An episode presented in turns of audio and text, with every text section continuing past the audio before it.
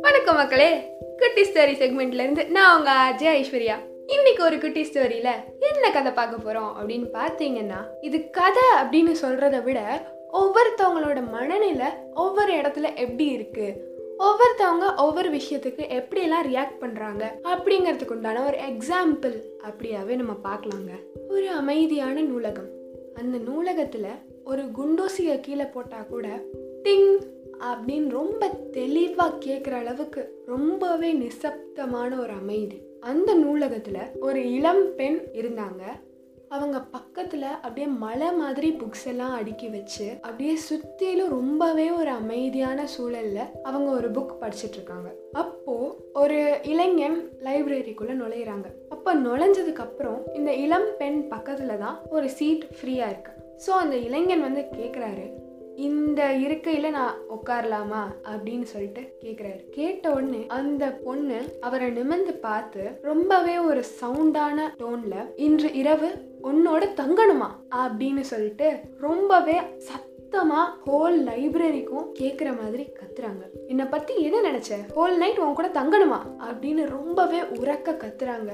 நூலகத்தில் இருக்கிற எல்லாருமே இந்த இளைஞனை திரும்பி பார்க்குறாங்க. இந்த இளைஞனுக்கு ரொம்பவே அவமானமாக போச்சு. அப்போ யாரையுமே கவனிக்காம அந்த இளைஞன் அந்த நூலகத்தோட மூளையில் போய் உட்காந்து ஒரு புக்கு வாசிச்சிட்டு இருக்காரு. அப்போது இந்த இளம் பெண் அந்த இளைஞன் பக்கத்தில் போய் இந்த மாதிரி நான் ஒரு சைக்காலஜி ஸ்டூடெண்ட் நான் இப்படி பிஹேவ் பண்ணால் எல்லாரும் எல்லா சூழ்நிலையிலையும் எப்படி எப்படிலாம் ரியாக்ட் பண்ணுறாங்க எப்படிலாம் அவங்களோட மைண்ட் செட் போகுது? எப்படியெல்லாம் அவங்க யோசிக்கிறாங்க?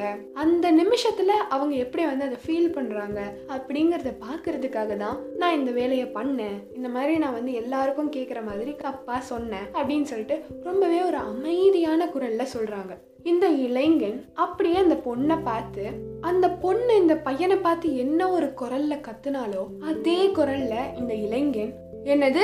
ஓர் இரவுக்கு பத்தாயிரம் ரூபாயா? அப்படின்னு கத்துறாரு. கத்துன உடனே அந்த சத்தமே இல்லாத லைப்ரரியில இருக்கிற எல்லாரும் டக்குன்னு இந்த பொண்ணை திரும்பி பாக்குறாங்க பார்த்த உடனே இந்த பொண்ணுக்கு ரொம்பவே அவமானமா போயிடுது ரொம்ப ஒரு எம்பாரசிங் சுச்சுவேஷன் அப்படிங்கிறது எப்படி சொல்லலாம் அப்படின்னா அப்படியே கூனி குறுகி ஒரு அனலிடை இட்ட புழு மாதிரி துடி துடிச்சு போயிடுறாங்க. அப்போ இந்த இளைஞன் சொல்றாராம் நீங்க எப்படி ஒரு சைக்காலஜி ஸ்டூடெண்ட்டோ அந்த மாதிரி நான் ஒரு லா ஸ்டூடெண்ட் உங்களுக்கு அடுத்தவங்களோட மைண்ட் செட் எப்படி இருக்கணுங்கிறத பார்க்கணும். எனக்கு எப்படி நான் தப்புல இருந்து தப்பிக்கணும் அடுத்தவங்களை எப்படி மாட்டி விடணும் அப்படிங்கிறது நல்லா தெரியும்.